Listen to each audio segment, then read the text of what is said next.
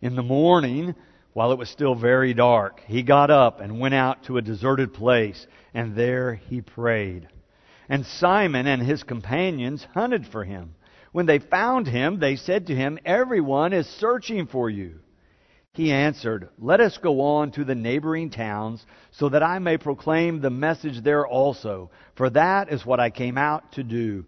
And he went throughout Galilee, proclaiming the message in their synagogues and casting out demons. This is the word of God for the people of God.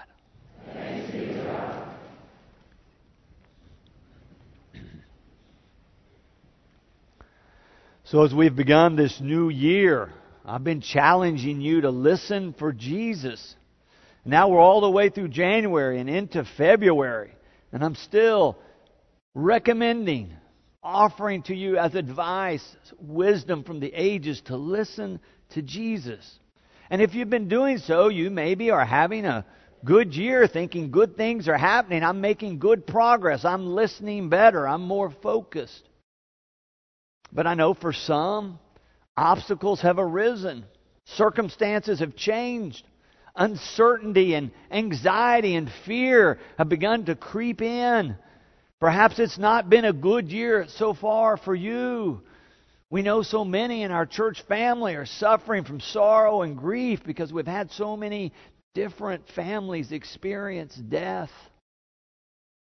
It's easy for fear and anxiety and uncertainty begin to creep in and grip our souls, and sometimes it gets so bad that it wakes us up at night. In our story today, Jesus awakes in the night. He awakes in the night before morning. The text doesn't really tell us why. It doesn't really give us the reasons why but perhaps there's some clues in the language as we look at it closely.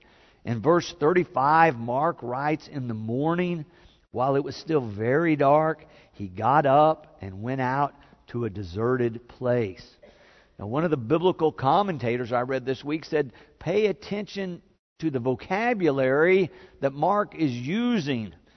When he says very dark and deserted, he's giving us clues to the tone of what's going on in the life of Jesus at this point, even though it's early days in his ministry. Perhaps he's tipping us off that Jesus is already being challenged in terms of how he's going to go forward in his ministry. If you think about what's happened in the first chapter of Mark, if you've been reading along with me, you'll remember that his day before this night began on the Sabbath. He was in the synagogue teaching, and he was interrupted. It's the story we read last week. Interrupted by a man with an unclean spirit, and he called the spirit out, told the spirit to be silent and come out. I suggested to us that even though those were words spoken from Jesus to the Spirit about listening and obeying, that also Mark meant those words for us. That it was important for us to listen to Jesus and obey when we have instructions and commands coming our way. But then he goes on from there, Mark tells us, and he goes to Simon's house. And when they get there, they find out that Simon's mother in law is gravely ill.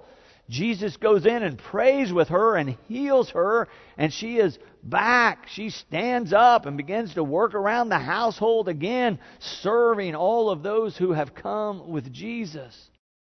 But then Mark tells us the word spreads.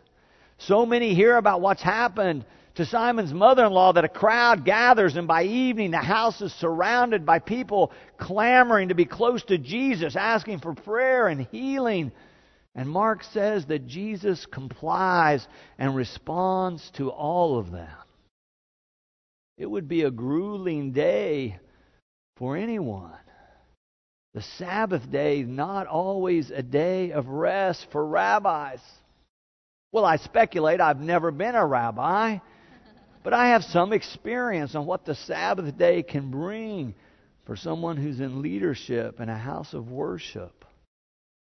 So Rabbi Jesus has had a long day and gone to bed, but then before morning, he wakes up when it's still very dark and goes to a deserted place, and there he prays.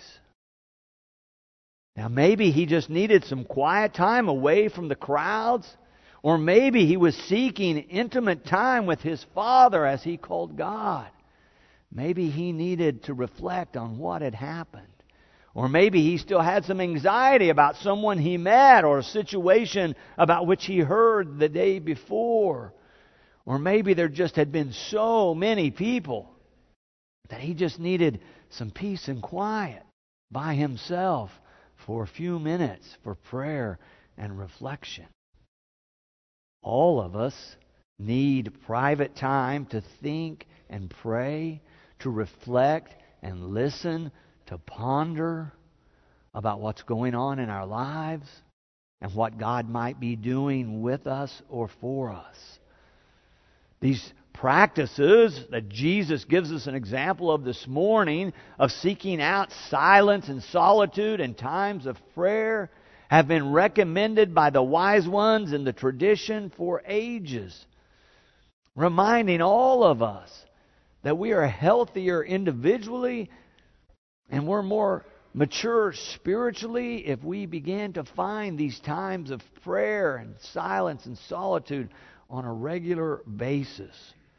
I mentioned to you last week John Wesley, founder of Methodism, and how one of his pastors was struggling with finding time for reading and prayer. And Wesley wrote him a letter that we have, exhorting him, if you will, to start today, to make sure he was a man of prayer every day.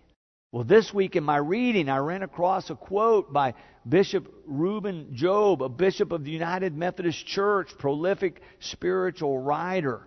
He comments about this very thing and then references that letter that Wesley wrote. He writes this Decide today to establish a way of life that includes time for daily prayer, reflection, and regular worship in a congregation. Set aside a day every month when you will come apart to read, reflect, and pray in a leisurely and concentrated way. Then he says, John Wesley was right. Don't wait. Begin today. And you'll remember, if you were here last week, that's what Wesley said to that young preacher. Oh, begin. Fix a time today. Make it a pattern, a part of your life. But Bishop Job goes deeper in his writings. He delves into the human condition and begins to write and discuss that all of us are created by God with an internal yearning for connection with God. He says that God has created us to yearn for a relationship with the divine. But then he goes on to say, but remember, the Bible also teaches us that God yearns to be in relationship with us, that God wants to draw us closer, that God desires communion and intimacy with each of us. And yet, too often, the bishop says, we are distracted, we're disconnected. We sense an absence of God alive in our lives. Then he writes this Jesus is our best example. He found it necessary to go aside and rest and pray again and again. Henry Nouwen was a Catholic priest, Ivy League professor, prolific writer. He wrote this sentence that stuck out to me when I read it this week. He said, Solitude is the furnace of transformation. He goes on, without solitude, we remain victims of, of our society and continue to be entangled in the illusions of the false self. Jesus himself entered the furnace. There he affirmed God as the only source of his identity. Solitude is the place of the great struggle and the great encounter. The struggle against the compulsions of the false self and the encounter with the loving God who offers himself as the substance of the new self, of a new life. Let me give you just one more quote in the same vein. It's from Emmett Fox. I've put it in your outline. He says, The still dwelling upon God is the quietest, but the most potent action of all. Over and over in the Gospels, they record that Jesus is a person of prayer. They start the story by saying that Jesus publicly started his ministry by seeking baptism, and they tell us he was praying. And then they say the Spirit drove him into the wilderness. And what was he doing? He was praying. And then Mark tells us this morning in the Gospel, he got up very early in the morning when it was still dark and went to a place alone. And there he prayed.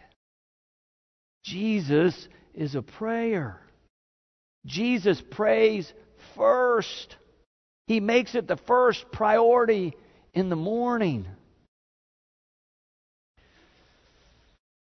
been reading a book that's trying to capture how Jesus spent his time. The author entitled it The Jesus Priorities Eight Essential Habits.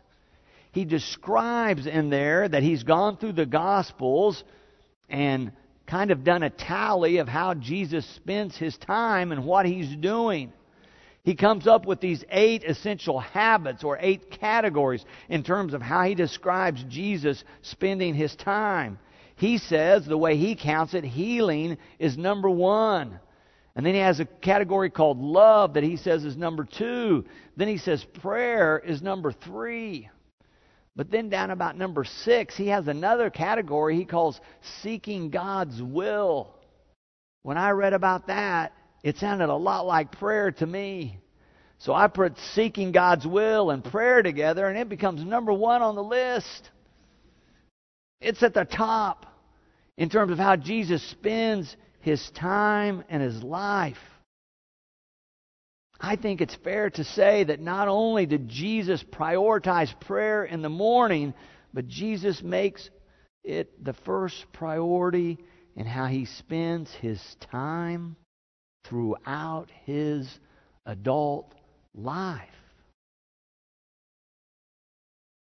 Where are you? How do you spend your time? What is the role of prayer or seeking God's will in your daily routine? Why not try it? Why not try to go deeper in terms of your life of prayer since it's so important in the story of who Jesus is and how he does what he does? Why not go deeper in terms of your own prayer experience?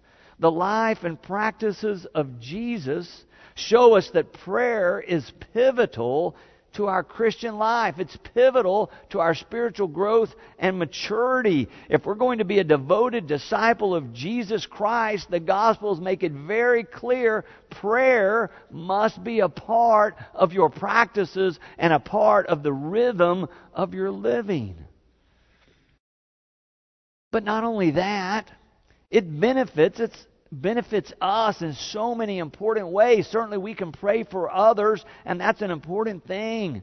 But it's an important place for us to express our own needs to God, to pour out our frustrations and our struggles, to ask God for help, to listen for God to respond, to develop greater intimacy in terms of our own relationship and understanding of God. And so many people report how they have a renewed sense of joy and peace and serenity because of their practice of prayer. You'll find greater strength and greater guidance in your life if you'll practice prayer more effectively. I've talked to so many people across the course of my ministry who are struggling with knowing what God wants for them or what God is saying to them in their lives. But most often, then when we talk about their spiritual life, I find that they're not a person of prayer. They haven't been spending very much time talking nor listening to God. And it's no different than a relationship between two humans. If you want to be close to someone, if you want to grow a deeper relationship or greater intimacy, you have to spend time. So if someone complained to me that I don't know so and so, I don't feel very close to them, and then I found out they never talked to them, would any of us be surprised that they didn't feel close? If they didn't have any communication or any experience of being together? Prayer is so important in terms of us developing our relationship with God and understanding who God is and what God is doing in our lives. People also report, though, it's a great experience of renewal and refreshment, of increasing energy and health and vitality and stability in their lives. Another aspect of private prayer is that it can be a time of private worship, of praise to God. But not only that, it can also prepare us for a deeper experience of worship when we come together. A lot of people recommend this. I don't know very many people who do it. But do you spend time in prayer before you come to church, before you come for worship? Is that a practice where you prepare your heart and mind, where you spend some time with God before you ever arrive? It will enrich your experience of worship if you're deeply communing with God before you ever arrive.